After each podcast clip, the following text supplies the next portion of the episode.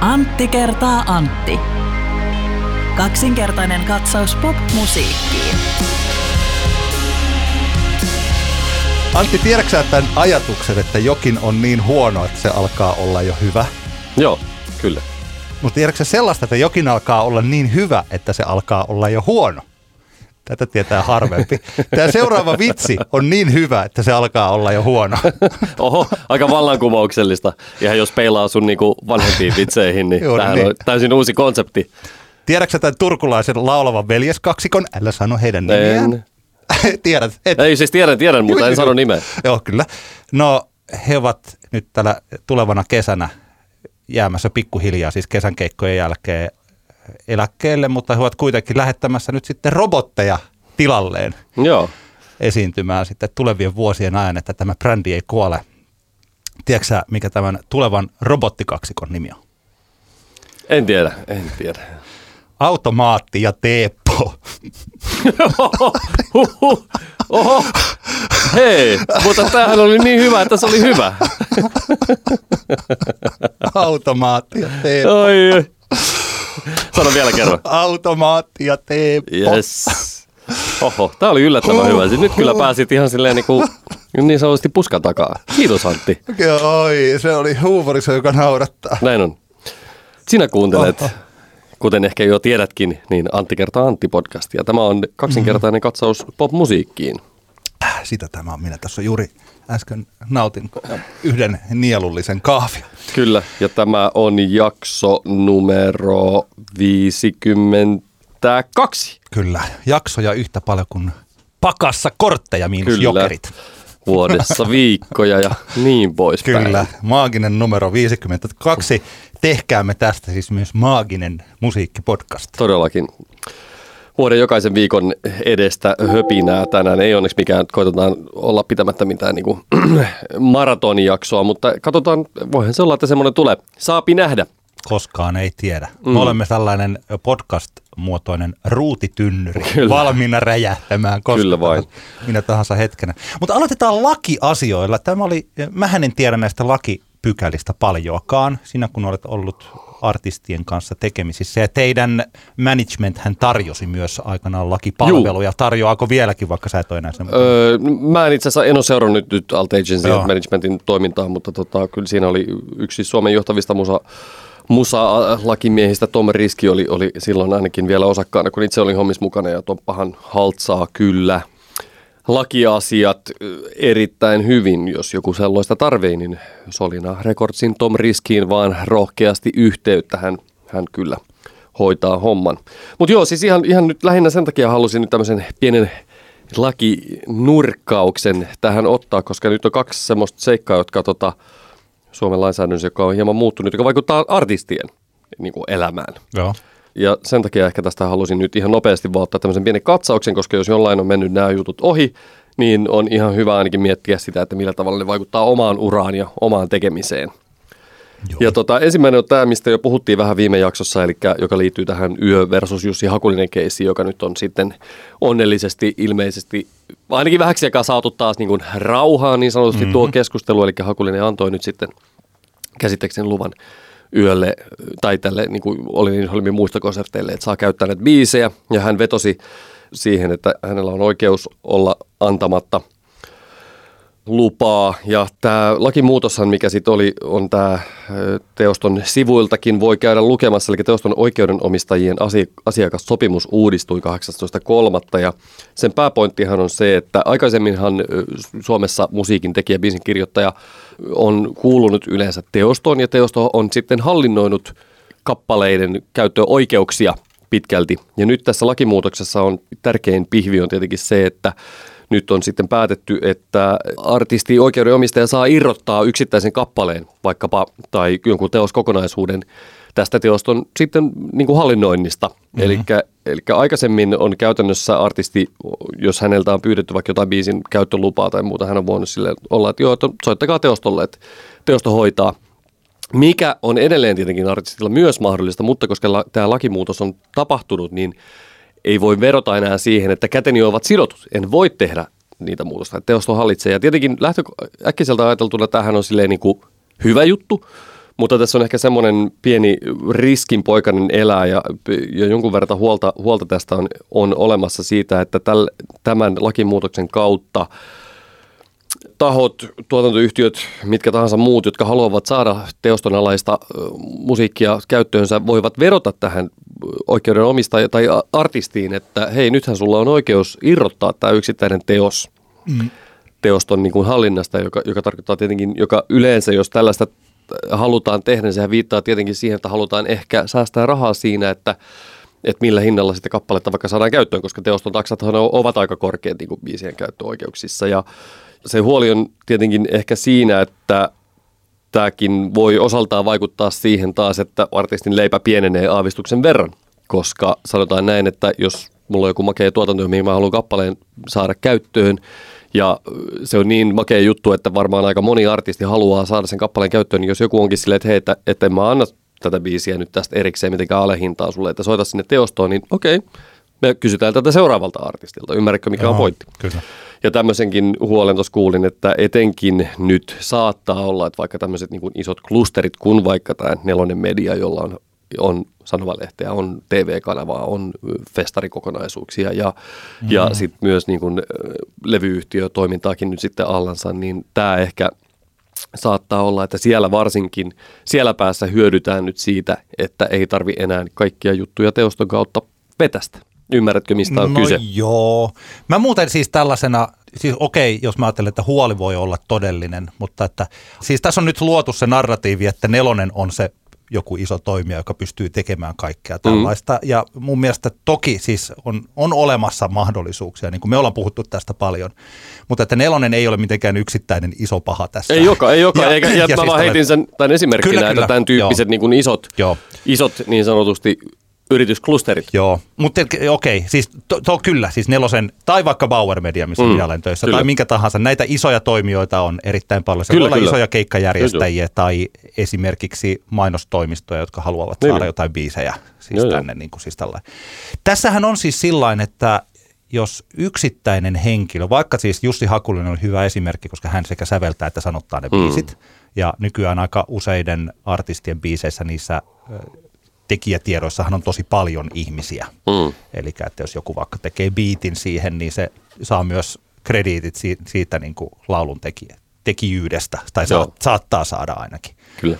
Mutta että jos meillä on olemassa siis yksittäinen laula, siis yksittäinen biisin tekijä, joka tekee sekä sävelet että sanat, niin hänellä on aika paljon valtaa sitten niihin, jotka esittää niitä, sitä musiikkia. Mm. Siis esitetään tällainen tilanne, että me olisimme vaikka äh, Synapop-duo Antti kertaa Antti. Niin. Sä tekisit kaikki biisit ja minä olisin se valovoimainen laulaja. Niin. Kuulostaa loogiselta. Kuulostaa todennäköiseltä myös. Ja jonakin hetkellä vielä tulee ihan hirveä välirikko. Mm. Mä vedän sun huumeet jossain berliiniläisessä te, te, hallissa. Kuulostaa tämäkin hyvin joo, todennäköiseltä joo. skenaariolta. Ja meille tulee kauhea flightis siinä ja meidän Synapop duo, duo äh, eroaa. Mutta mä haluaisin jatkaa sitten Anttina. Mm. Mutta sä, sä pystyisit estämään niiden biisien niin, niin. esittämisen pistämällä niille hinnaksi vaikka 50 000 euroa per esitys. Et mä en pystyisi jatkamaan tätä laulajan uraani sun biiseillä. Niin, niin. mutta ethän sä aikaisemminkaan olisi niin voinut tehdä siis. Tiedätkö, koska jos mulla olisi ollut kaikki, te, jos mä... No mä olisin niin voinut esittää niitä, siis tällä, niin, niin, tällä niin, vanhalla niin, tavalla. Niin, niin, aivan, mä joo, voinut joo, jatkaa niin, siellä, niin, niin, mä olisin voinut laulaa niitä, niitä kappaleita. Joo, joo, omalla, omalla nimellä. Se on, niin, se on niin. ihan totta sinänsä kyllä, joo. Eli tässä on siis tällaisia erilaisia vaihtoehtoja on, on, on, puoleen on. ja toiseen. Joo. Ja myös siis sillain, että tämä, niin, nyt kun ollaan vasta tässä vaiheessa ja mä kun en ole lakihenkilö, mm. enkä tiedä siis, että miten tämä nyt sitten lopulta menee. Mutta että tässä saattaa käydä niin kuin tässä sopimus yksittäisessä, yksittäisten ihmisten tekemisessä, sopimisessa yleensä. Eli että ne, jotka on vaikka lauluntekijöinä hieman heikommassa asemassa, niin – heitä painostetaan myymään musiikkia halvemmalla. Niin. Ja ne, jotka ovat vahvassa asemassa, niin he painostavat sitten niitä isoja tahoja, vaikka Bauer Media tai Nelosta tai mitä tahansa, kyllä, kyllä, joo. ottamalla lisää rahaa. Eli että rikkaat rikastuu ja köyhät Niin, köyhät. niin tavallaan, ja tässä on ehkä, niin. ehkä semmoista pientä huolta.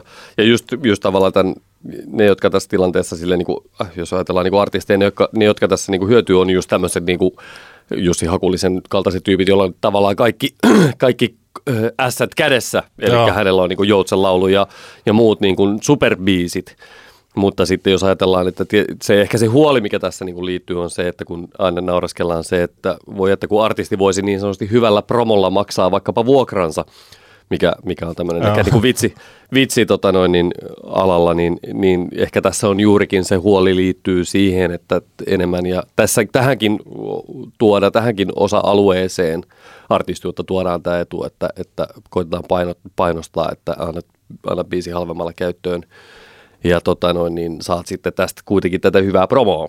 Ymmärrät, Niin, että tämä on, tämä on se huoli. Eikä, eikä mä nyt tässä niin kuin sillä tavalla halua maalailla mitään massiivisia piruja seinille, mutta että ehkä tämä on semmoinen asia, mitä, mitäpä vaikkapa, jos, jos olet artisti, biisintekijä ja, ja sulla on manageri, niin tämmöinen asia ehkä kannattaa käydä vaikkapa managerin kanssa läpi, että mitäs nyt, mitäs, mitäs me tähän niin kuin asiaan suhtaudutaan. Niin. Hyvä asia pitää mielessä. Joo. Ja just ihan lähinnä vaan se, että jos sitten tulee kyselyitä, että saako biisiä käyttöön, niin, niin huomioi sen, että tässä nyt on tämmöinen muutos vaan tapahtunut. Jos En, en, halua, en halua siis missään nimessä nyt, niin kuin, että kaikki, kaikki meni tyyppisesti sanoa Joo. tässä, mutta että akuutti kysymys kuitenkin biisin tekijöille. On se. Esimerkiksi jos meillä kun on tällainen podcast-imperiumi tässä Mm. ja miljoonia kuuntelijoita Kyllä. ja liikevaihto huitelee miljardissa. Kyllä rahaa tulee lisää kuin pyllistää. Joo. Siinä samalla järjestät myö- myös tällaista kymmeniä tuhansia ihmisiä työllistävää Uusi Tampere-festivaalia. Kyllä. Niin, että jos me vaikka sanottaisiin, että no sä pääset tonne suomalaisen festarikesän piikkipaikalle lauantai-iltaan Uusi Tampere-festivaaliin, mutta me tähän podcastiin tarvitaan sitten yhdellä eurolla sitten sun biisisoittoa. niin, niin. Että minkälainen diili tehdään, että siinä on nyt kynä ja paperia. Tämäkin vaikuttaa erittäin todennäköiseltä skenaariolta. niin, kirjoitatko siihen alle, Niin. sä voit kirjoittaa tai sitten sä voit lähteä ja jättää sekä Kyllä. Musiikkis kuulumatta tässä meidän podcast, podcastissa että Uudessa Tampereessa. Nähän tilalle voi vaihtaa sitten firmat, Niinpä. niinpä. mutta Joo, niin joo. tällaiset Joo, joo, asiat joo, ovat, joo. ovat juu. mahdollisia ja juuri toi, että on hyvä artistien varautua tällaisiin tilanteisiin, ettei vaikka mene jonnekin toimistoon ja äkkiä tulekin sieltä ulos biisinsä polkuhintaan myymään. Niinpä, juuri näin. Toinen asia, mikä on muuttunut, on se, että nyt itse asiassa taisi olla kuun vaihteessa maalis-huhtikuun vaihteessa ohjelmatoimistot, jotka aikaisemmin, kun silloin kun eh, vaikkapa sulla on tapahtuma ja sä ostat ohjelmatoimistolta bändin esiintymää, valtaosa kaikista vähänkään vakavasti musiikkia tekevistä artisteista ovat jollain ohjelmatoimistolla edustuksessa, niin ohjelmatoimistot ovat myyneet nämä esiintymiset nolla alvilla, eli on Suomen alvilainsäädännössä on ollut niin kuin esiintymispalvelu, taiteelliset esitykset, ne ovat olleet niin kuin alvi nolla, eli se on 4000 euroa, siis alv nolla, eikä niin kuin jos sä ostat vaikka totta noin, niin pesukoneen, niin se on 4000 euroa, jos sä ostat kalliin pesukoneen, niin, niin se on 4000 euroa plus 24 prosenttia alvia. Sillä saa muuten jo sellaisen pesukoneen, jossa on valo sisällä. Kyllä. Mutta jatka. Kyllä. No nyt on tullut tämä muutos, eli ohjelmatoimistot voivat hakeutua siihen, että he voivat lisätä nyt sitten 10 prosentin alvin keikkaliksoihin. Eli kun eh, tästä lä- lähtien esimerkiksi olen ymmärtänyt, että valtaosa ohjelmatoimistosta tulevat nyt lisäämään ohjelmalaskuihinsa 10 prosenttia alvia. Ja millä tavalla tämä vaikuttaa, niin se vaikuttaa sillä tavalla, että aikaisemmin kun vaikkapa artisti Sanotaan näin, että artistilla on vaikka 4000 euron keikkapalkkio. Joo. Ja siitä ottaa ohjelmatoimisto sitten oman komissionsa, mikä sitten riippuen, se on yleensä 10 ehkä 25 prosenttia riippuen sopimuksesta, artistin ja ohjelmatoimiston välisestä sopimuksesta, mutta se jäljelle jäävä rahasumma, sehän on artistin käytössä. Ja sitten kun artistilla, kun tehdään keikkoja, niin on paljon kuluja, esimerkiksi autovuokraa tai sitten kun ihan tankataan bensaa tai vai vuokrataan lisää tekniikkakalustoa, niin niissä laskuissahan on aina alvi mukana tietenkin, koska Joo. ne on alvin alaista niin kuin liiketoimintaa niille yrityksille, joka näitä palveluita tarjoaa. No näitä, nehän on joutunut artisti laittamaan niin sanotusti omiin budjetteihinsa tässä mallissa alvillisina summina.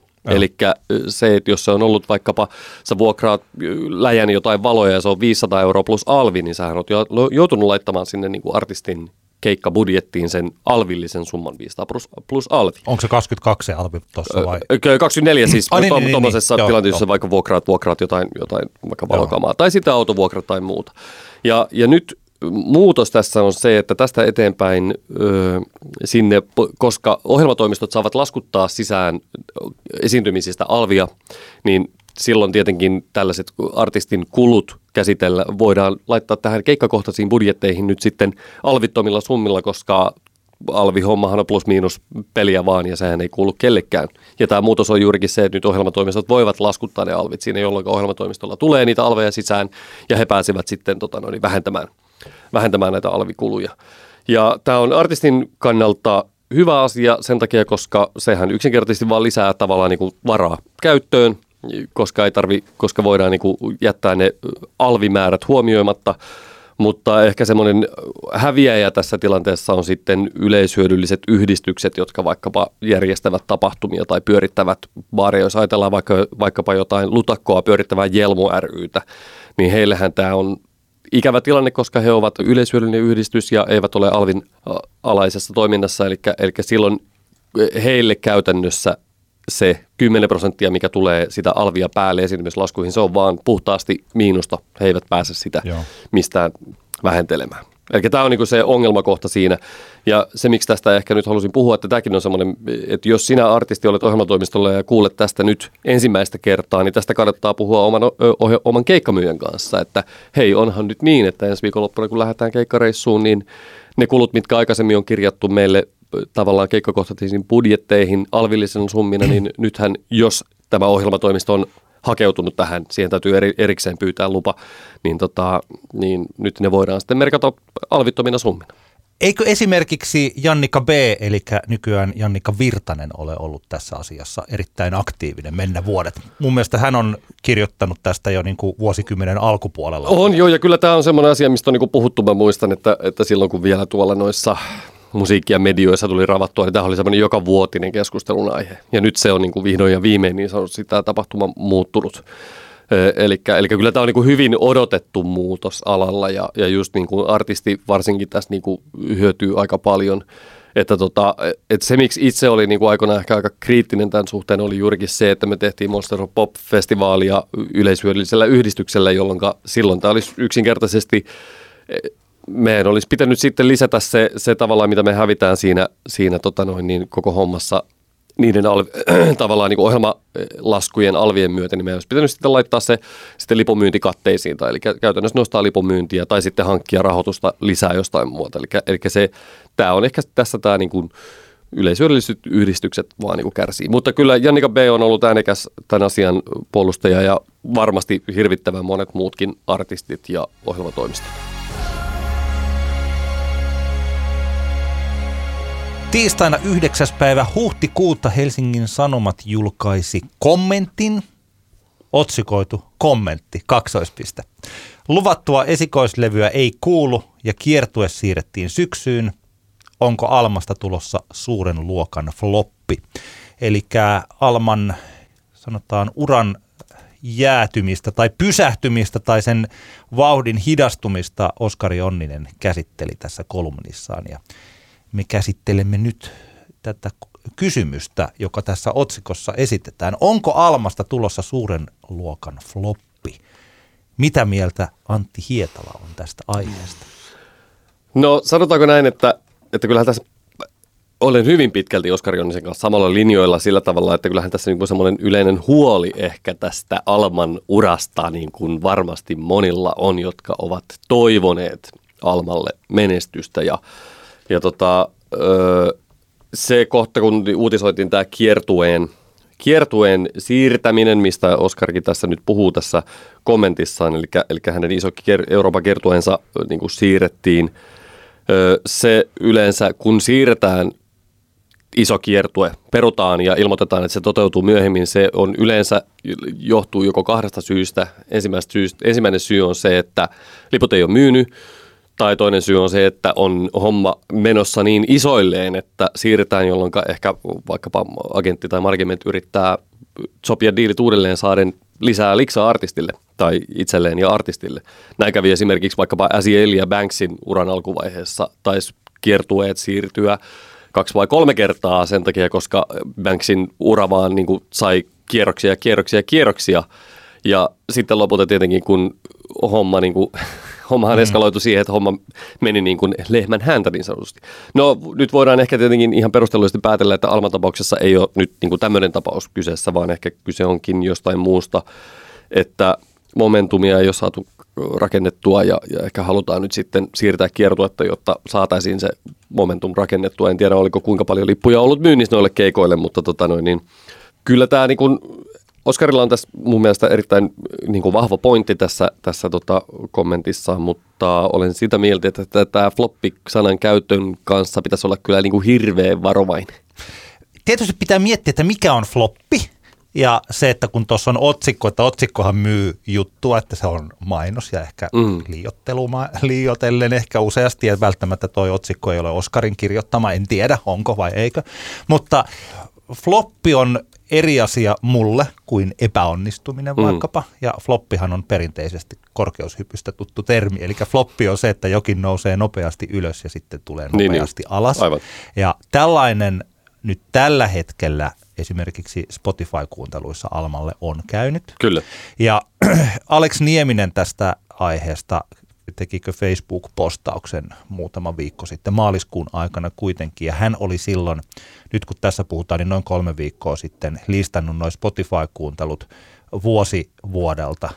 Että kun nämä ensimmäiset hitit 2016 Almalla, Die My Hair ja Karma, niin ne on kerännyt toinen 46 miljoonaa kuuntelua ja toinen 33 miljoonaa. Chasing Highs 2017 vuoden biisi, niin 100 miljoonaa kuuntelua – niin nyt sitten vaikka tämä eh, Cowboy-hitti, niin se on kerännyt vain neljä miljoonaa ja tämän vuoden biisit When I Die 1,5 miljoonaa, Summer 0,8 eli 800 000 ja Starlight 200 000. Mm. Oho, kai elikkä, siis niin sanotusti karuja lukuja kyllä. Niin, eli se romahdus Spotify-maailmassa on ollut aika totaalinen nyt siis tällä, mm. tässä suhteessa. Ja kyllä. tosiaan siihen, jos tätä ajatellaan sillä, että siinä on päätetty nyt painaa pause päälle ja mm. on tullut tämä niin sanottu tenkkapoo. Niin. Mutta se on tosiaan sitten taas eri asia, että, että, että tuota, mä huomaan, että tämä, tota, eikä niin kuin Oskari on kirjoittanut samaa, tai sitten Hesari yleisesti ottaen, että, tai nyt tällä hetkellä eri medioihin kirjoittavat musiikkitoimittajat, niin – musiikkitoimittajilla on aika kova kiire koko ajan mm. asioissa, vaikkapa Saara Aallon kanssa, ja nyt mm. tiedetään, että Saara Aallon äh, sanoihin ja näihin kaiken maailman tällaisiin tiedotteisiin ja Forbesin äh, blogikirjoituksiin, niin kuin niihin ei voi luottaa mitenkään, mutta että ei me vieläkään Saara Aallon niin viimeistä sanaa ole kuultu mm. sieltä välttämättä, ja Almasta ei niin kuin minkä ikäinen hän on. Niin, hyvin, hyvin nuori. siis hyvin nuori. että aika monilla siis kun itse sitten taas tuossa aina silloin tällöin seuraa vaikka levyyhtiöiden toimintaa, niin siellä mm. saattaa olla, että, että tota, jotain artistia kasvatetaan vaikka neljä, viisikin vuotta niin, niin. ennen kuin tullaan ulos niin kuin vaikka Eerika Sirola on nyt mm. hyvä esimerkki tästä, että Pekka Ruuska löysi hänet silloin niin, joskus, niin. kun hän oli 13-14 ja tässä pikkuhiljaa häntä on kehitetty ja nyt tehty se yksi Robin Schulz-fiitti, mm. joka on kerännyt kymmeniä miljoonia kuunteluita Spotifyssa ja nyt tässä pikkuhiljaa tehdään, että jos nyt Eerika Sirolan eka, hit, eka oma sinkku tollainen ei olekaan hitti, niin sillä on vielä niin kuin kymmenen vuotta tässä edessä. Että, he, että aika nopeasti täällä ollaan iskemässä siihen kiinni, että miksei tulekaan maailman menestys. Niinpä. Joo, ja jotenkin tässä tietenkin Alma, Alman kohdalla, kun ajatellaan, että kun vaikka ura on, on kestänyt jo kaksi vuotta, niin se on silti kuitenkin vain kaksi vuotta. Ja, ja jotenkin ehkä itseä kiinnostaa, niin kuin jotenkin itsellä tuli tästä hommasta semmoinen fiilis, että on ihan selvää, että asiat eivät ole Alman uralla nyt tässä viimeisen niin kuin puolentoista vuoden aikana mennyt niin kuin artisti olisi halunnut ja varmastikaan niin kuin levyyhtiö olisi halunnut tai niin kuin management olisi halunnut. Eli, eli jo, jo, jossainhan siellä on niin kuin tavallaan menty pieleen, mutta se, että, että mun mielestä sen sijaan, että sanotaan, että tästä nyt tulee floppi, mm. niin olisi kiinnostavampaa vähän pohdiskella sitä, että, että miksi, miksi näin on tapahtunut ja, ja ehkä, tai tavallaan niin kuin, mun mielestä täällä ei ole semmoista niin, kuin niin sanotusti uutisarvoa ihan hirvittävän paljon tämmöisellä, että sanotaan vaikka, että Almasta tulee floppi, koska kuten hyvin säkin viittasit tuossa noin, niin on hyvin todennäköistä tai toi, erittäin toivottavaa, että Alma tulee jatkamaan musiikin tekemistä. Mm. Ja ja se, minkälais, minkä, minkä muodon se ottaa, mikä siitä tulee olemaan julkaisija ja minkä tyyppistä musaa se tulee olemaan, niin sehän niin kuin meille jää täysin nähtäväksi. Ja, ja tavallaan on täysin mahdollista, että, että tässä on nyt joku, joku minkä, takia, minkä takia tavallaan nämä vaikkapa nämä neljä viimeistä biisiä on ollut niin kuin, on menestynyt selkeästi huonommin, mutta että tästä voidaan ihan oikeasti nousta.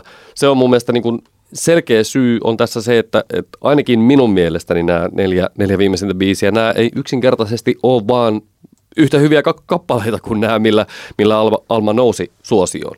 Se, että miksi, miksi ne on mun mielestä niin kuin selkeästi heikompia kappaleita, niin mä en osaa, mä en osaa sanoa, onko siellä niin kuin tuotantoryhmä vaihtunut, tuottajat muuttunut, onko se, onko se niin kuin siellä tullut, tapahtunut tämä käpähdys, mikä siinä on, että mm. biisit ei ole vaan niin kuin tavallaan yhtä, yhtä hyviä. Ehkä jossain määrin tässä on selkeästi nähtävissä, että tavallaan tyyli on mennyt vähän silleen hakuseen. Onko se ollut sitä, että siellä on ehkä sitten Alma itse, jossain kohtaa hän sanoi, tai sanoi Cowboy-biisin kohdalta just, että, että tämä on nyt semmoista mitä, musaa, mitä mä oikeasti itse haluan tehdä, mutta nämäkin on välillä vähän just semmoisia, että että en mäkään, vaikea sitä on sanoa niin kuin näin ulkopuolisena, että, niin. että, että mitä siellä niin kuin kulissien takana on oikeasti tehty.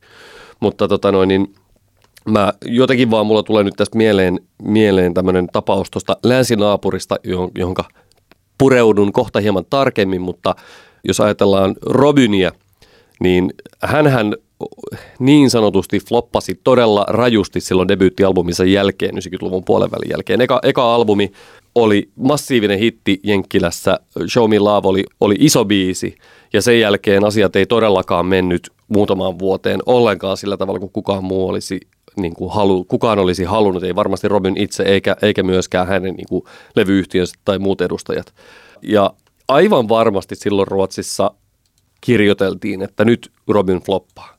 Ja, ja nyt, nyt, niin kuin, nyt kaikki, kaikki meni ja, ja tämä oli niin kuin tässä näin, mutta loppu onkin historiaa, että miten, miten, miten kävi ja ehkä, ehkä tähän pureudun kohta, kun pääsen hehkuttamaan maanantaina Hampurissa näkemään niin Robin keikka. Robin is here, hauska ajatus, että se on ilmestynyt 24 vuotta Niinpä. ja sitten vielä tosiaan, mitä mä tässä tajusin vähän ennen kuin rupesimme nauhoittamaan tätä, että Robin on 39-vuotias. Mm. Että Juman suikulla se on ollut nuori silloin, kun on, on toi hänen uransa alkuvaihe on käyty. Että siinä ensimmäisen ja tokan levyn välissä oli neljä vuotta ja sitten tokan ja kolmannen levyn välissä kolme vuotta. Ja sitten siinä oli, että oikeastaan siis on jotenkin jännittävää, että tämä Show Me Love ja sitten Buddy Talkin välissä on 15 vuotta. Niinpä. Että kun miettii tällaisia artistikaaria mm. ja siis tällaisia, että kauanko Alma on tehnyt biisejä. Niin, Se, niin. mikä mun mielestä tässä siis pitää vielä mainita tästä Oscarin jutusta, niin Oskari on mun mielestäni erittäin tarkkanäköinen haistelemaan niitä tarinoita, jotka ovat vallalla. Mm. Ja mä itse tykkään kanssa siis siitä katsoa, että mikä on se tarina, johon keskustelijat aina tarttuvat kiinni. Kyllä. Ja onko tämä tarina totta. Ja jos se on totta, niin hyvä. Ja sitten pitää, sitä pitää koko ajan niin kuin tarkkailla, että Alman tarina on ollut nyt tämä menestyjä. Mm. Ja tällainen hahmo, joka ei oikeastaan ole lyönyt läpi Suomessa, vaan heti ulkomailla – ja hän on nyt jo tuolla jossain ihan muissa gameissa, kun me täällä vielä syödään lanttuva ja Amerikan herkkuva ja ollaan. Siis tällainen, niin että, että Alma niin kuin iski kunnarin heti ja on tuolla. Ja mm. Oskarilla oli tosi hyvä pointti siitä, että Almaa on käsitelty paljon enemmän hänen menestyksensä ja näiden striimilukujen kautta kuin vaikka hänen musiikkinsa. Se on ihan totta. Ja mä olen sama, mä en ole hirveästi kuunnellut, koska toi ei ole sillä niin kuin mun musiikkiani tällainen. Niin tota, mä en osaa jos mun nyt pitäisi esimerkiksi hyräillä näitä uusia biisejä, niin en mä osaisi hyräillä mm. niitä. Mm. Ja mä en osaa sanoa, samalla kuin sä tuossa sanoit, että ne ei ole niin kuin hyviä kappaleita tai samalla lailla ehkä niin kuin jotenkin en mä tiedä, ajassa kiinni tai jossain, että ne ei ole vaan niin kuin lähtenyt sen takia, että ne biisit ei ole tarpeeksi hyviä. Mutta siitä ei ole, sitä ei ole käsitelty juuri lainkaan, kun ne uudet biisit on tullut, niin ennemminkin se keskustelu Alman kohdalla on siitä, että no nyt tulee taas Almalta tulee uusi hitti. Hmm. Ja kun seuraava biisi tulee, niin mä luulen, että se odotus ja se keskustelu on, että no lähteekö se, tuleeko niin, siitä niin. hittiä. Aika harva keskustelee siitä, että onko tämä hyvä biisi. Niinpä, niinpä. Tai että miten niin kuin, tanssittaako tämä, tai kyllä, onko kyllä. tässä jotain siis tällaista. Kyllä. Ja tämä Oscarin artikkeli ennemminkin kuin että se olisi Alman lyttäys kautta taas tällainen, eli että taas siellä Oskari Onninen nihkeilee, niin hän on todella tarkkaan katsonut sen tarinan, mikä tässä on vallalla ja jatkaa sitä tarinaa sellaiseen suuntaan, että tässä nyt tällä hetkellä ei ole menestyvä artisti, kun kerta ne biisit ei menesty. Tähän on muuten jännittävä niin kuin nyt, kun mä en ole hirveästi Almaa seurannut tosiaan, niin kuin tästä ehkä kuuluu. Mä en esimerkiksi tiedä, mikä hänen suhteensa suosioon on. Siis, että mikä hänen suhteensa on siihen, että haluatko hän olla suosittu. Niin, niinpä, niinpä. siis, siis tällainen, Niinpä. jolloin me ollaan tästä, tai mikä on mun yksi lempiaiheista, niin tämä mikä on menestys ja Kyllä, mikä kyllä. on floppi.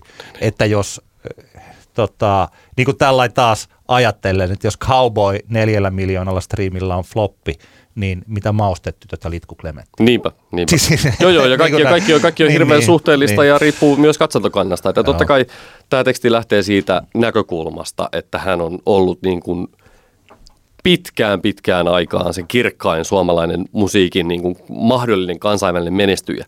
Ja nyt kun nämä viimeiset biisit ei ole, se, ne ei niin kuin toteuta sitä, niin nyt me ollaan tavallaan niin kuin ison ongelman, niin sanotusti ison niin kuin ongelman risteyskohdan Niin. niin kuin edessä. Tarina on muuttunut. Kyllä. Mulla on viisi sanaa. Huippu, tuottaja ja räppifiitti. Kaching. Kiitos. Ai, mutta hei, me jatketaan sitä Robinista. Niin. Sä olit katsomassa Robinia keikalla. Joo, saako mä, nytkö mä saan hehkuttaa? Oliko hyvä keikka? Vaikuttiko siltä, että jännittikö Robinia? No. Tekikö virheitä? Paljon, mun täytyy nyt vähän jäsenellä, että mistä mä, mistä mä oikein aloitan. Mä tota, joo, eli tosiaan maanantaina olin, olin katsomassa Hampurissa Mer-teatterissa Robinin keikkaa, joka oli Robinin Euroopan kiertueen Saksan osio, neljä keikkaa siltä, niin Saksan osio viimeinen, viimeinen esiintyminen. Ja siitä hän on sitten jatkanut Lontooseen, että ehtinyt vetää siellä yhden keikan. Ja keikka oli, oli tämä, Mer-teater on tämmöinen noin ehkä 4000 ihmisen sali, joka ei ollut loppuun myyty. Siellä katsoin, että siellä semmoinen yksi yläparvi, ehkä semmoiset vajaa tuhat ihmistä vetävä yläparvi, sinne ei oltu otettu ihmisiä ollenkaan, mutta permanto ja keskiparvi oli täynnä, eli veikkaisin, että siellä on noin 3000 ihmistä paikalla. Kertoo, hän on ollut niin kuin aika massiivinen menestys Madison Square Garden 18 000 maksanutta, aika, aika mahtava, mahtava tota määrä porukkaa ja, ja ilmeisen niin kuin, ilmeinen sukseen ollut koko rundi. Ja tota noin, niin, tämä keikka oli suunnattoman hieno. Ja mä itse mietin etukäteen, mä en esimerkiksi käynyt katsomassa settilistoja, että minkälaisia keikkoja hän on vetänyt. Mä halusin, musta on niinku kiva, että, että se pysyy mahdollisimman pitkälti yllätyksenä, että mitä biisejä vaikka artisti vetää. Joo. Ja sen takia mun mielestä esimerkiksi tämmöiset niinku albumikeikat on mälsiä, koska niissä aina tietää, että mitä biisejä tulee. Musta se on niinku konseptina, mä en niinku itse livemusiikin kuluttajana en tykkää albumikeikoista tästä syystä. Mun mielestä siinä pitää olla se, että täytyy niinku yllättyä, että hei vitsi se vetää tämänkin biisin. Ja, ja, ja okei, okay, tota se ei soittanut, mutta, mutta niinku, mä muistan, että jollain albumikeikalla, kun olin, mä, odot, mä huomasin odottavani jotain biisiä, joka ei ollut sillä album, tietyllä albumilla. Ja sitten mä Joo. olin silleen, että tou, onpas mä nyt Niin, ääliö, niin, kun niin. mä tätä odotin. No anyway, keikka oli upea. Se oli oikeastaan tämä varsinainen setti oli, oli jaettu kolmeen osaan ja, ja sehän alkoi semmoisella, että nyt lyödään semmoisella lekalla, lekalla kuulijaa ja katsojaa päähän. Se alkoi tällä Send to Robin Immediately biisille, joka on, joka on tota, tämän uuden Hani-albumin tämmöisiä niin rauhallisia biisejä.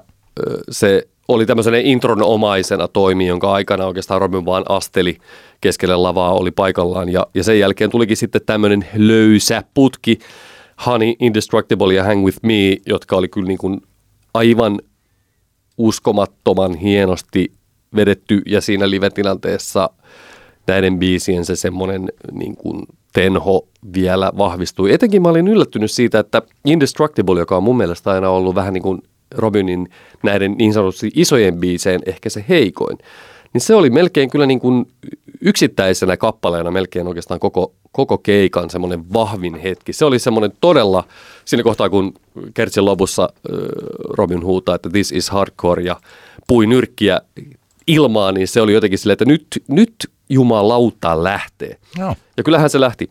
Keikka oli hienosti rakennettu. Näiden tavallaan alun hitti niin kuin jysäyksen jälkeen tuli tämmöinen hienosti toteutettu suvantovaihe, Beach 2K20, Ever Again, ja sitten tota, osittain siihen liittyen, vaikka Be Mine oli, on ollut iso hitti aikoinaan, niin se oli kuitenkin ihan uudenlaisena live-sovituksena, ja sitten Because It's the Music ja Between the Lines. Tavallaan tuli tämmöinen selkeä keski, keskikeikan niin kuin tavallaan tarkoituksella tehty suvanto, joka ei kuitenkaan lässäyttänyt tunnelmaa ollenkaan, vaan tämä oli muutenkin, tämä bändi veti upeasti keikan läpi sillä tavalla. Tässä ei oikeastaan ollut biisien välejä kovinkaan paljon. Robin ei spiikkailu oikeastaan ollenkaan. Hän ihan muutaman kerran sanoi vaan, että I love you Hamburg tai thank you Hamburg, mutta muuten hyvin biisit oli nivottu toisinsa. Vähän tämmöinen niin DJ-setin kaltainen kokonaisuus oli.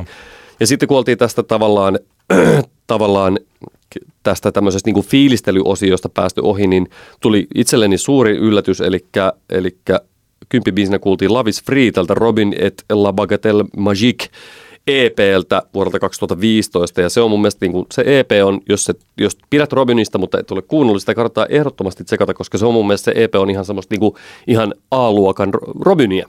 Oh. Todella kovaa kamaa ja se on aika semmoinen mahtava bailu jytä se biisi ja sen jälkeen tulikin sitten loppu, loppu varsinaisesta setistä olikin ihan niin kuin täyttä tykittelyä. Dancing on my own, Missing you. Ja sitten hyvin majesteetillinen Call Your Girlfriend, joka on muuten, siinä on muuten uskomaton teksti siinä biisissä, se on jotenkin niin kuin, se on jotenkin, mä en ole aikaisemmin jotenkaan niin kuin sillä tavalla noteerannut sitä biisiä, mutta, mutta joo, oli upea. Sitten, mä muuten välihuomautus, silloin kun tota, Body Talk tuli ja nämä hitit, mä tuosta Call Your Girlfriendista pidin paljon enemmän kuin Dancing on My joo. Ownista, vaikka Dancing on My Own oli niin kuin se biisi. Niin, niin, kyllä. Joo, ja Dancing on My Ownista täytyy sanoa se, että koska olin, olin altistunut Instagramista aika lukuisille Robin-aiheisille kiertuepostauksille, joissa sitten on, oli käynyt jo hyvissä ajoin selvel, selväksi, että osa Dancing on My Ownista vedetään niin sanotusti yleisön laulamana ja se tapahtui nytkin.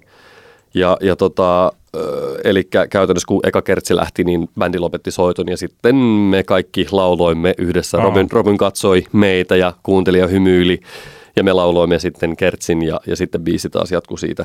Se tuntui tavallaan ehkä kun sen tiesi, että tämä hetki tulee, niin se tuntui vähän semmoiselta, se tuntui siltä, että ilmankin olisi pärjätty, mutta kyllähän minä nyt ymmärrän sen, että minkä takia ihmiset rakastavat tällaisia hetkiä. Joo, ja kyllähän toi, nyt muuten kun mä katson tässä nopeasti tsekkaan setlist.fm, niin mm. aika näyttää olevan, että toi on se Robin Show on tuollainen on jo, on jo, paikasta ja illasta toiseen kyllä, tällä kyllä. hetkellä, että toi on Ainakin se. Euroop, Euroopan rundi on selkeästi niin kuin tällä, tällä vedetty. että katoin, että Jenkkilä, kertoo alkoi Jenkkilästä, niin siellä oli ehkä jotain pientä variaatioa ja muitakin biisejä, mutta kyllä tässä niin kuin Euroopassa on tällä menty ja se kyllä kuuluikin siinä sitten toteutuksessa, että aika viimeisen päälle kyllä hommat meni. Pieni kauneusvirhe taisi olla se, että Hang With Mein alussa – ei meinannut joku, joku tota, no, kiipari toimia. Sitten se oli jotenkin hauska seurata sitä kiipparista, kun se vähän niin kuin hätääntyi siinä. Sitten tuli semmoinen, että jes, että tollakin levelillä, Aa. kun joku laite ei toimi, niin sitten voi tulla semmoinen pikkusen, niin kuin, tiedätkö, kusi sukkaan hetkellisesti. Aa. Aika nopeasti siitä hoitu, mutta että monesti kun itse, jos on jollain keikalla ja sitten joku laite ei, joku juttu ei toimi, tulee semmoinen, että vitsi, nyt kaikki menee. Mm. Niin mä aistin siitä kaverista, että sillä tuli vähän samanlainen fiilis. Se oli enemmänkin semmoinen lohduttava, että hei, että, että näinhän voi niin sanotusti paremmissakin piireissä tapahtua. Mutta tota, ö, joo, sitten Enkoresta vielä sen verran, totta kai siellä, siellä kuultiin myös mun mielestä erittäin hieno, hienoa Robin Musa on tämän Mr. Top Hat, Top Hat-nimisen tuottajan kanssa tehty EP. Sieltä kuultiin Trust Me-kappale, joka on hyvin semmoinen pitkä fiilistely diskobiisi. Tämä oli mahtavaa, että keikan setissä oli mukana tämmöisiä kappaleita.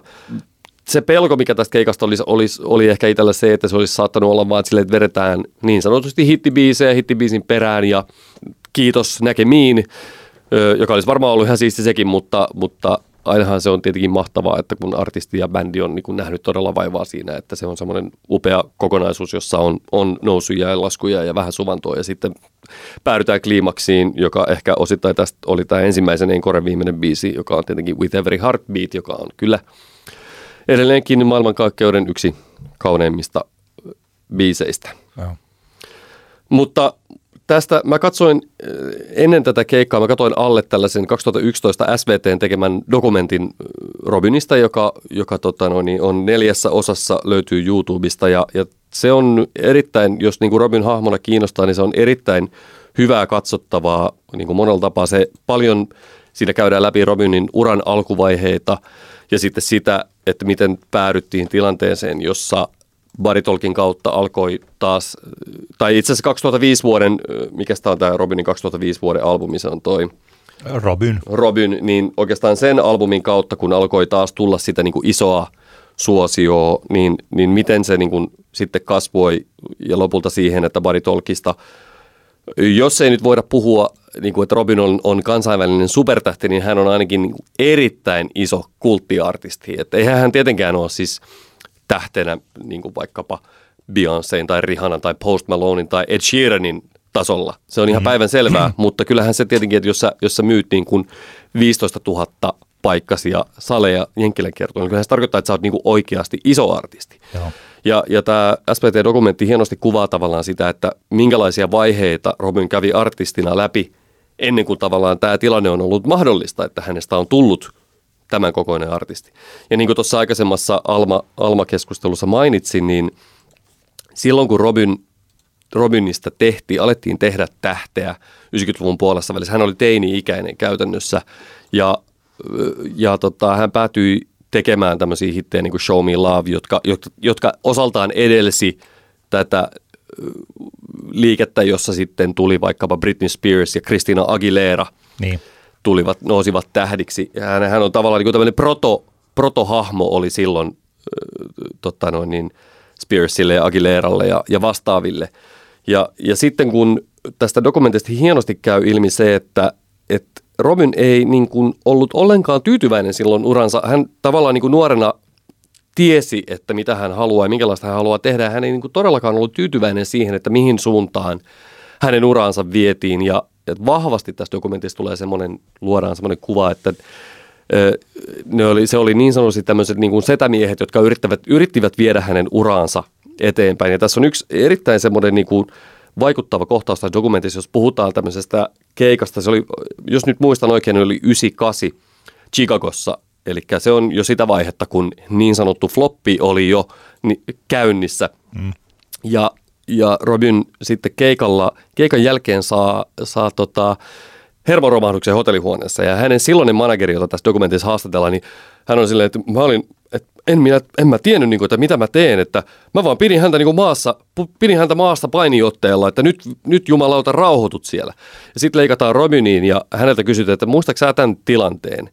Miten sä sen silloin koit? Niin sitten sen vaan nauraa, että no voi jumalauta, että toivottavasti mä tein he, heidän elämänsä todella hankalaksi, joka, on niin kuin, joka oli mun mielestä mahtava statement siitä, että ja kuvastavaa sitä, että jos me ajatellaan, että miten, miten perinteiset miespuoliset rocktähdet, miten he ovat vaikka heikolla hetkellä käyttäytyneet, niin ne on annettu sekoille, niin on annettu heitellä niitä helvetin telkkareita niin. siellä hotellihuoneen ikkunasta alas, niille on tuupattu lisää huumeita, mutta mitä tehdään niin kuin nuorelle naiselle, joka ö, oireilee siitä, että hän ei ole niin kuin tyytyväinen, missä hänen niin kuin uransa menee, niin hän Tiedätkö, tässä on niin kuin mun mielestä tässä on tämmöistä, niin kuin, se on vertauskuvallista, Joo. mutta myös niin kuin käytännössä tapahtui se, että häntä niin kuin painettiin alaspäin, että nyt jumalauta rauhoitut ja niin kuin, teet niin kuin tämä homma pitää mennä. Ja tämänkin, tässäkin valossa on, niin kuin, on upeaa se, että miten sitten lopulta kävi niin, että kun Robinin seikkailut majoreiden maailmassa päättyivät, niin hän perusti oman levyyhtiön Konichiwa Recordsin ja sitä kautta tämä uusi suosio rakentui. Ja tämä on niin vuosien kaari ja totta kai mä ymmärrän sen, että Alman vertaaminen Robiniin on, ei, ei sitä voi tehdä yksi yhteen ihan sen takia, koska aika on hyvin eri nyt 20 vuotta myöhemmin. Mm. Syklit ovat nyt nopeampia ja, ja se, että jos joku artisti ei julkaise musaa parin vuoteen, niin se on 99,9 prosentissa se on niin kuin liian pitkä aika tämmöiset tapaukset niin kuin Robin, jossa voidaan niin kuin varsinaisten studioalbumeiden välille jättää kahdeksan vuotta, niin nehän on niin kuin aivan poikkeustapauksia. Mä tiedän sen, mutta pointti vaan, että tässä on, on tästä jotain niin kuin yhtäläisyyksiä vedettävissä. Tämä on kyllä jännittävä siis, että tuota, jos miettii näitä erilaisia, miettii vaikka Ellinoraa, joka mm. Ellinoran ura, niin kuin varmaan podcastin kuuntelijat saattavat tietää, että kun se startattiin ja sitten Elli Noora koki, että tämähän ei ollenkaan sitä, mitä niin. hän haluaa. Ja sitten se pistettiin pauselle ja pyyhittiin pois se, mitä oltiin tehty. Kyllä. Kelattiin kasetti alkuun ja päätettiin, että okei, että annetaan sun nyt tehdä itse näitä biisejä ja huomata, että niin kappas, että tässä onkin Suomen niin parhaita niin. tai paras artisti, tekemättä yksi parhaista artisteista tässä tekemässä.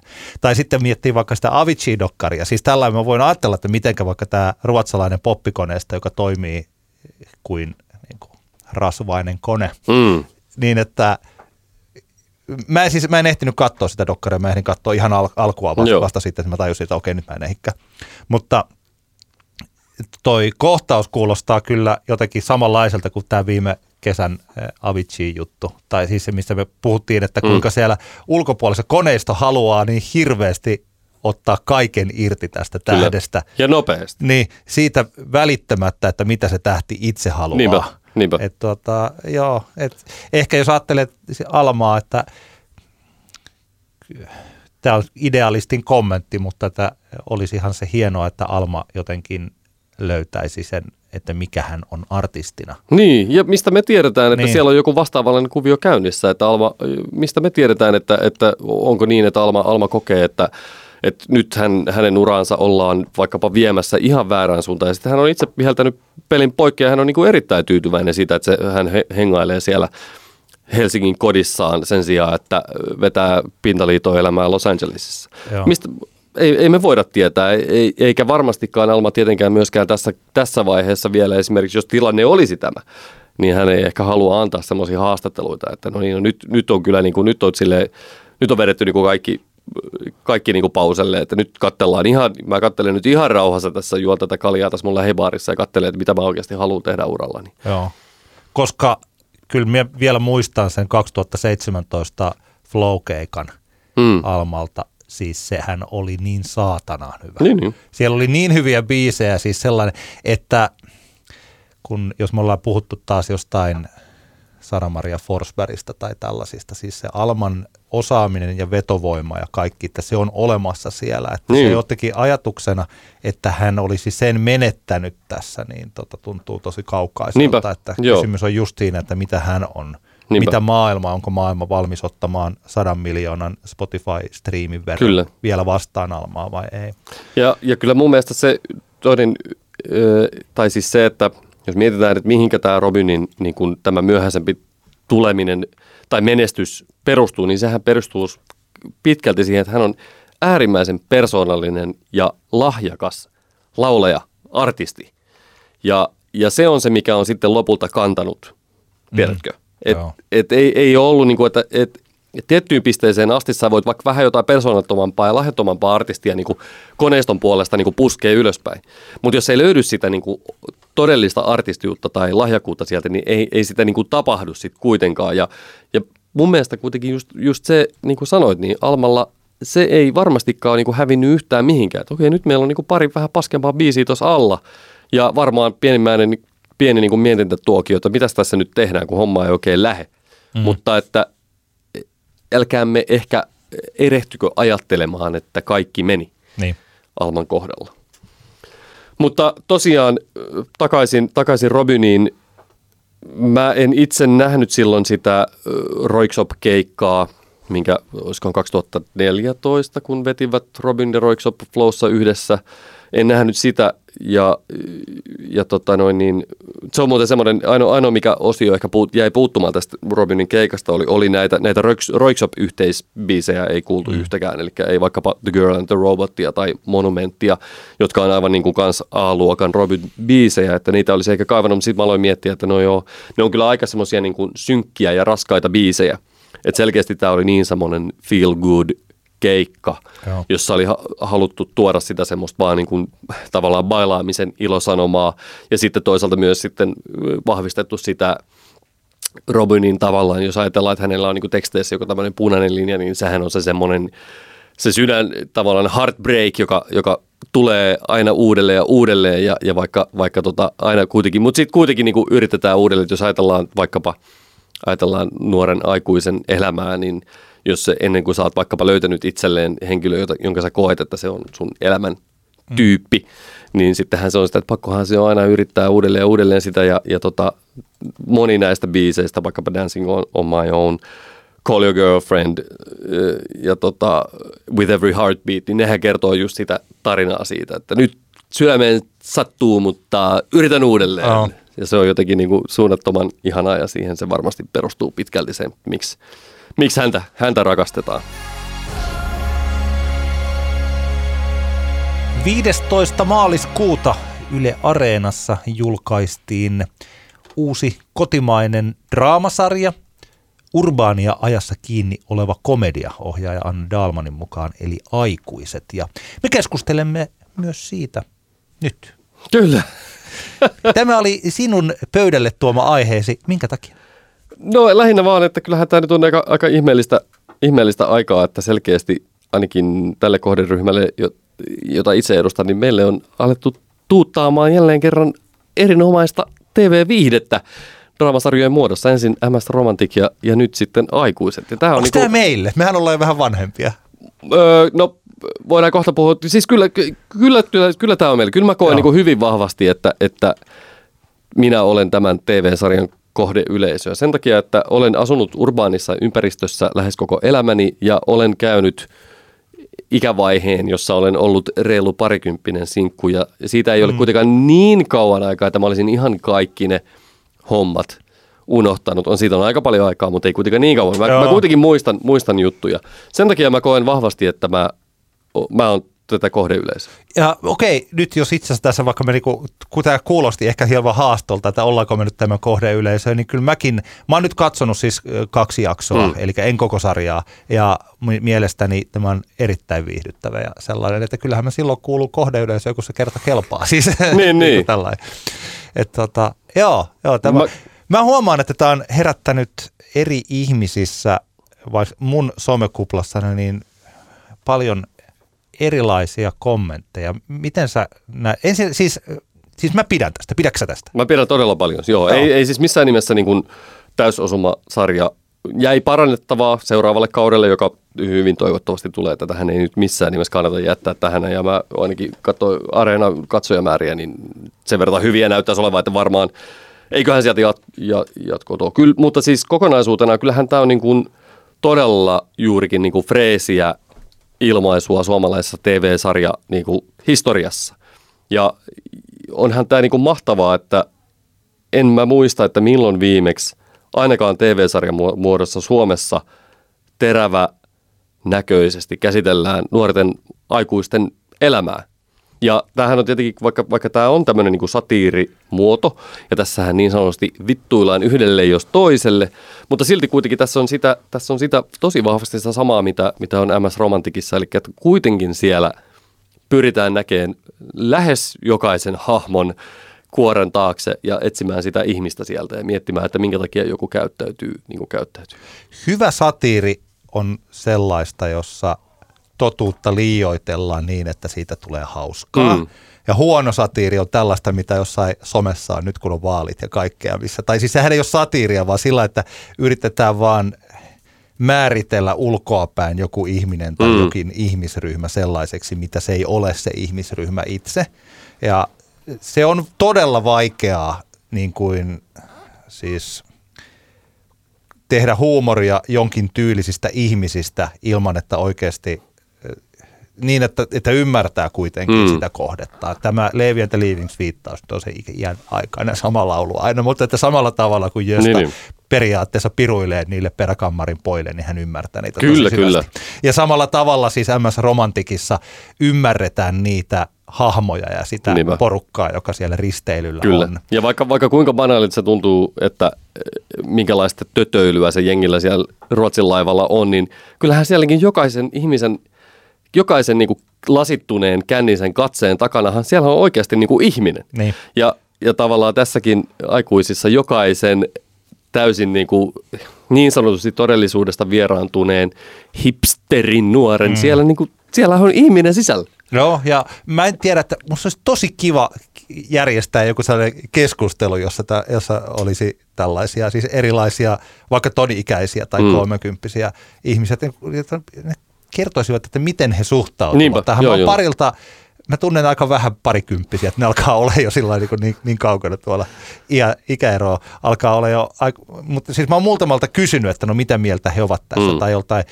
kolmekymppisiltä, että no miten he kokevat tämän, niin tässä on tosi sellainen mun kuplassani tällaiset ehkä 25-35-vuotiaat niin tuntuvat heillä on aika iso tarve sanoa, että he eivät samaistu näihin hahmoihin ollenkaan mm-hmm. ja että he ehkä eivät olleet ihan tuollaisia kaksikymppisinä, että onpas mm-hmm. jotenkin niin kuin siis Eikä, Ja siis eihän kaikki ole elänyt ei tietenkään. Olekaan, ei olekaan, mutta mä luulen, että se ennemminkin on kehua aikuiset sarjalle, vaikka nämä henkilöt eivät ehkä ole kokeneet kehuvansa sitä, Niinpä. koska jos jokin asia on tosi lähellä, niin sitä saattaa olla, voi olla kiusallista katsoa parodiaa tai tällaista satiiria Mm. sellaisesta elämästä, mitä itse on ehkä vähän elänyt. Sama Niinpä. kuin mitä me puhuttiin tästä MS Romantikista, Niinpä. että minkä takia jotkut niistä asioista tuntuu niin kiusallisilta, niin että näkee itsensä niissä samoissa tilanteissa ja miettii, että en kai mä ole tuollainen. Niinpä, niinpä. Ja tässä on siis tosiaan, että kun tämä,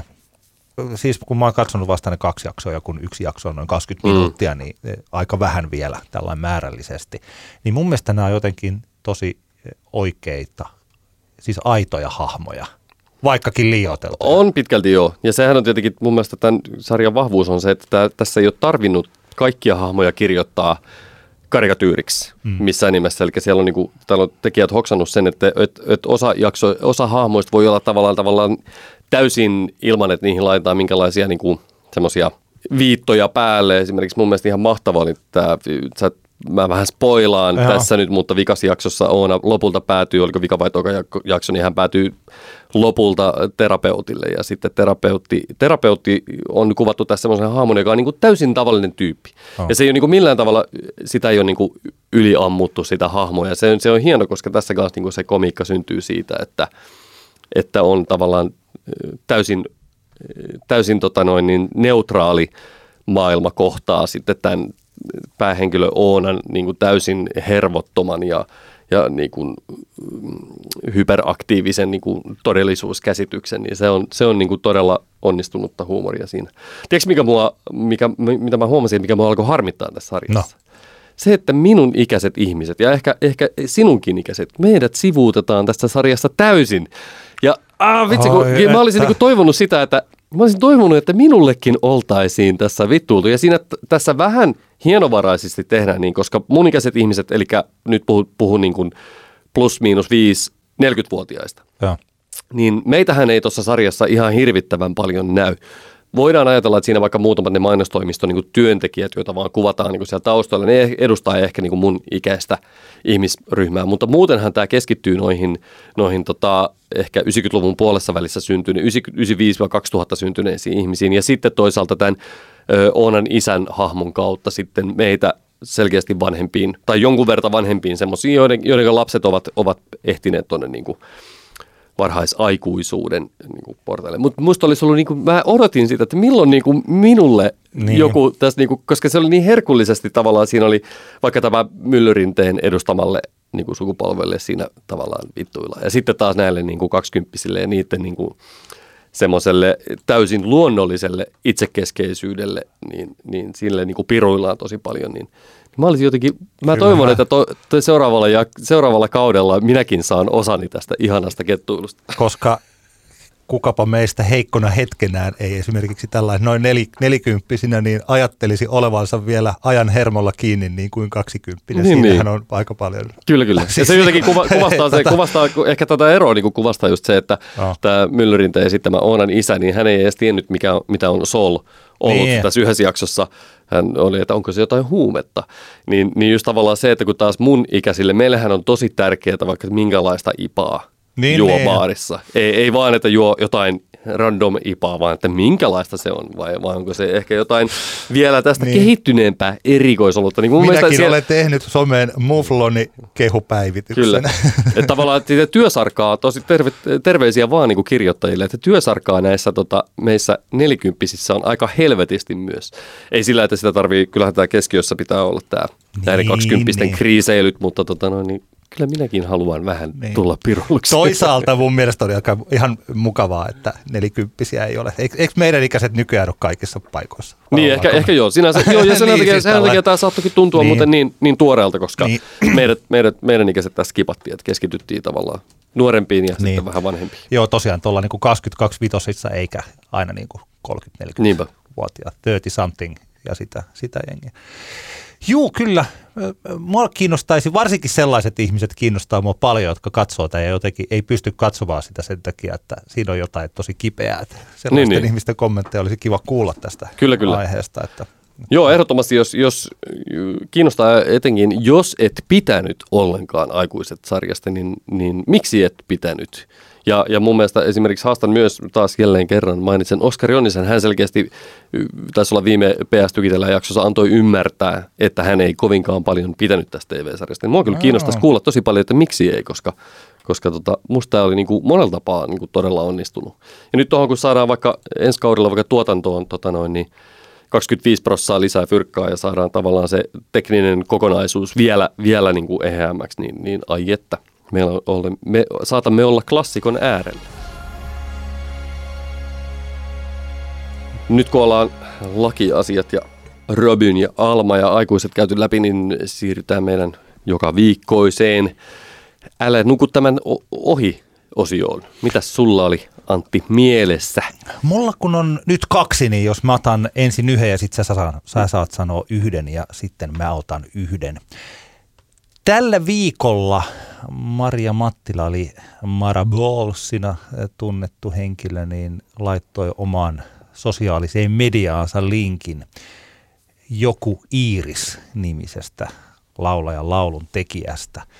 Oli ollut täällä Tampereella – kun täällä on tämä Romuet Random, jota Mari, jonka Maria on Satamakadulle Tampereelle perustanut, eli Romulaksikin sitä kutsuu, niin joku Iiris oli ollut siellä keikalla ja Maria oli sitten kysynyt, että missäs ne tätä voisi kuunnella, kylläpä kuulostaa hyvältä ja tämä ää, nainen oli sanonut, että ei vielä missään, ja niinpä he olivat sitten käsittääkseni siellä Romulassa jonakin päivänä nauhoittaneet kitara ja laulu muutamia kappaleita, ja niitä on nyt julkaistu sitten tällä viikolla SoundCloudissa esimerkiksi. Ja nämä kaikki kappaleet ovat aivan ihania. Näissä on vielä, niin kuin ollaan tässä kohtaa, aika, nämä on niin kotikutoisia, eli siinä soitetaan akustista kitaraa ja lauletaan. Mutta sanotukset on mahtavia ja viisit on tarttuvia ja varsinkin Iiriksen lauluääni, hänen vibraattonsa on siis aivan uskomattoman hieno. Mä, tässä on nyt sellainen, mä en, siis mulle kelpaa nämä nauhoitukset ihan tällaisenaankin, eli mm. että vaikka äänen laatu ja tuotanto ei mitenkään parannisi tästä, niin mun mielestä olisi aivan ihanaa, mutta tässä on niin kuin käyttääkseni kulunutta ilmaisua, mutta se hyvin harvoin pitää paikkaansa, että on olemassa näitä hiomattomia timantteja, niin tämä on siis mun mielestä aivan ihana. Todella hienoja sanotuksia ja tota, esimerkiksi no tämä yksi kappale nyt on tämä lääkkeet. Mm. Sanotaan, että lääkkeet on mun lääkkeet. Mikä on tosi hienosti sanottu. se on oikeasti, se on, se on niin kuin mahtavaa. Kun sitten miettii sitä sanoitusta tai sitten tätä yhtä toista biisiä, mikähän se nimi nyt oli? toi, onko se Joensuu, missä ei, siis joo, kannattaa kuunnella. Kannattaa kuunnella. Jos mä siteraan, niin kuulostaa tyhmemmältä kuin miten siinä vaiheessa, kun joku Iris laulaa niitä. Rakastan tosi paljon. Joo, tää oli todella hauska. Ei ollut mulle aikaisemmin tuttu. Kiitos tästä, tästä artistin esittelemisestä. Joo. Mä näin hänessä uutta Litku Klemettiä. Oho, aika paljon sanottu. Kyllä, kyllä. kyllä, kyllä. No, kuulen, kuulen kannattaa tässä. mennä katsomaan ja tehdä omat johtopäätökset sitten, että onko aineesta. Taisi olla muuten täällä Tampereella, ne jotka Tampereelta kuuntelee, niin olisi 80 päivä tätä kuuta on keikolla. Oho, missä? Telakka. Telakka. Telakka. Telakka. No niin, sinne vaan kaikki sitten. Joo.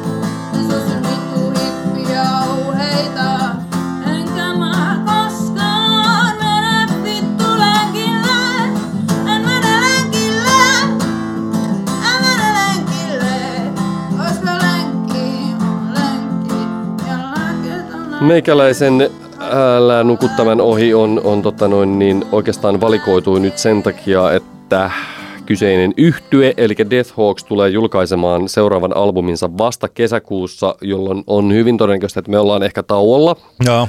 Otetaan pieni kesäloma taas ja, ja sen takia halusin nyt ottaa tässä, nostaa tässä yhtyeen toisen niin sanotun singlen tältä tulevalta albumilta. Ja tämä on biisi nimeltä A Room with a View, joka tota, tässä ihan pari päivää sitten pläjähti tuonne digitaalisiin musiikkipalveluihin. Ja, ja tota, no, niin mä, mä kuulin Deathhawksin albumin jo jonkun aikaa sitten läpi ennen, ennen kuin se lähti, lähti masterointiin. Ja, ja tota, vaikka tämä A Room with a View on todella hieno ja tunnelmallinen fiilistely, eeppinen AOR-pala, niin täytyy sanoa, että tämä on kuitenkin aika kaukana levyn kaikista parhaista biiseistä. Ja haluan tässä vaan nyt, että huomioitte Death Hawks yhtyeen tulevan albumin sitten kun se tulee ja, ja kuuntelette vaikka nämä pari nyt julkaistua kappaletta ja kyseessä on todella mun mielestä aivan poikkeuksellinen albumi, että on niin hauskaa mun mielestä jotenkin verrata Deathhawksia Tame Impalaan. Ja Tame Impalan nämä uudet biisit, mitä nyt on julkaistu, niin nehän on ihan tämmöistä niin kuin psykedelistä diskoa täysin. Ja, ja Deathhawks ei mene ihan samalla tavalla niin tällaiseen tota noin, niin, diskopoliontoon uudella albumillaan, mutta se on kuitenkin hyvin vahvasti tota, taas askel poispäin perinteisestä tämmöistä taas niin psyke-rockista tai riffittelystä. Kyseessä on niin hyvin monimuotoinen ja myöskin kyllä synavetoinen albumi. Eli tämä on nyt niin kuin, tässä on myös bändille rakentumassa hieno, hieno kaari. Ja tota noin, niin, en nyt muista tarkkaa julkaisupäivää, mutta kesäkuun alussa tulee Deathhawksin albumi. Seitsemäs päivä Joo, kyllä vain. Ja tota, tsekakkaa Spotifysta ja muista palveluista Deathhawksin A Room with a View. Ja tämän Psychic Harmony-albumin kansikuva on jo julkaistu ja jäbät näyttää kyllä niin, niin hyviltä siinä, että mä en oikein joo. voi käsittääkään, että kuinka upealta he siinä näyttävät. On ja... kyllä joo, oikein, oikein luki, luki kohdalla.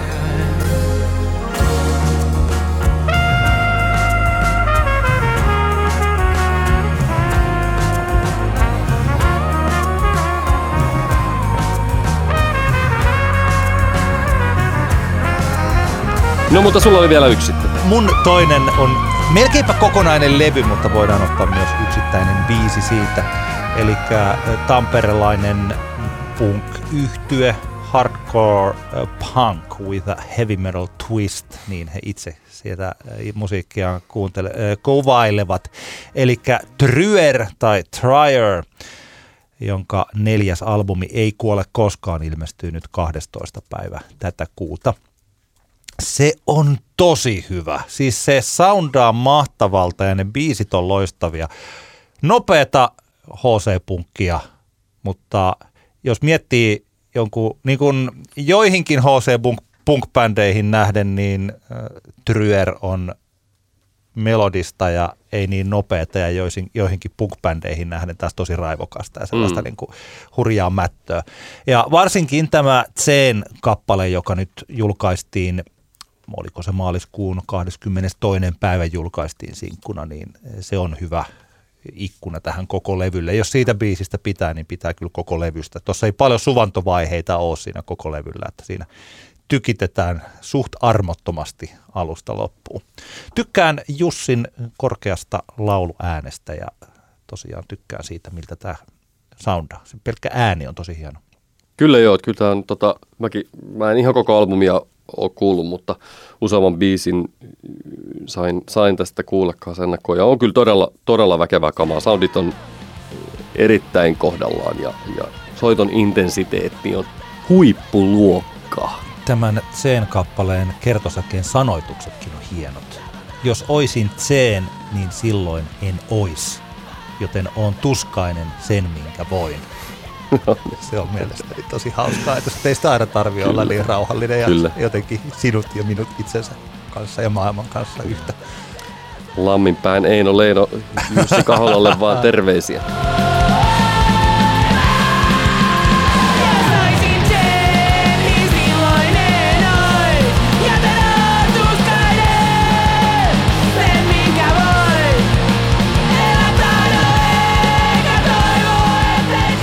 Otetaan muuten nopea, on pakko heittää, koska e, Jussi pyörittää myös, e, ei yksin, mutta pyörittää myös, en ole ikinä käynyt, mutta näyttää upealta, siis Ikuri Arcade, Joo. flipperihallia, heillä on siellä flippereitä ihan siis vuosikymmenten varrelta hirvittävä määrä, että jos Ikuri, tai siis täällä Tampereella olet, se ei ole sellainen paikka, että se olisi joka ainoa hetki auki, hmm. vaan että siellä on näitä flipperin peluiltoja, joihin pitää sitten hankkia erikseen niin kuin lippu, että pääsee, niin, niin. pääsee sinne pelaamaan. Siellä on hirmu määrä upeita flipperikoneita. Kansi tsekata esimerkiksi Facebookista Ikuri Arcade. Joo, ja www.ikuriarcade.com kannattaa tsekata kyllä ehdottomasti. Trajer on muuten nyt 13.4. Eli se on lauantai, niin Trajer on keikalla olympiakorttilissa on. Tampereella. Ja se muuten on kuva, siellä on The Queers ja Pääki ja Joo, lähtevät, lähtevät kaukojunat ja häiriköt. Joo. Kyllä kova, kova punkkipläjäys siellä tiedossa. Oliko muuten nyt perjantaina, tämä on nyt tällaista, äh, niin kuin, tämä hajoaa niin kuin joskus tapahtuu. Siis mm. tänään, nyt, nyt siis perjantaina, jos kuuntelet tätä perjantaina 12. päivä, niin taisi olla kuudennella linjalla. Y- todennäköisesti, kyllä. Joo. Joo. Mä otan tähän loppuun yhden oikaisun. Minua oikaistiin, kun meidän kuuntelijamme Pasi oikaisi tuossa viime jakson jäljiltä, puhuttiin biisien lyriikasta ja minä siinä koitin muistella siinä jakson nauhoittamisen tiimelyksestä, kenellekäs Kim Gordon laulaakaan Sonic Youthin Tunic-biisissä. No hän, hän laulaa niin kuin Pasi minua muistutti, niin Karen Carpenterille tässä biisissä. Ah, Sehän on suluissa Song for Karen. Ja tota, toinen semmoinen pieni, ö, tässäkin jaksossa on puhunut ehkä Robinin Hang With Me-kappaleesta ja viime jaksossa vai pari jaksoa sitten hehkutin sitä, niin semmoinen huomio muuten, että, että kyseessähän ei ole alun perin Robinin esittämä kappale, vaan biisi on alun perin kirjoitettu ruotsalaiselle Paula-artistille. Eli hän on ensimmäisen kerran levittä, levyttänyt Hang With Me-biisin, eli, eli tota, sillä tavalla muuttaa ehkä hieman tätä biisin, miten siihen suhtautuu sitten. Ei huonompaan suuntaan, mutta eri juttu.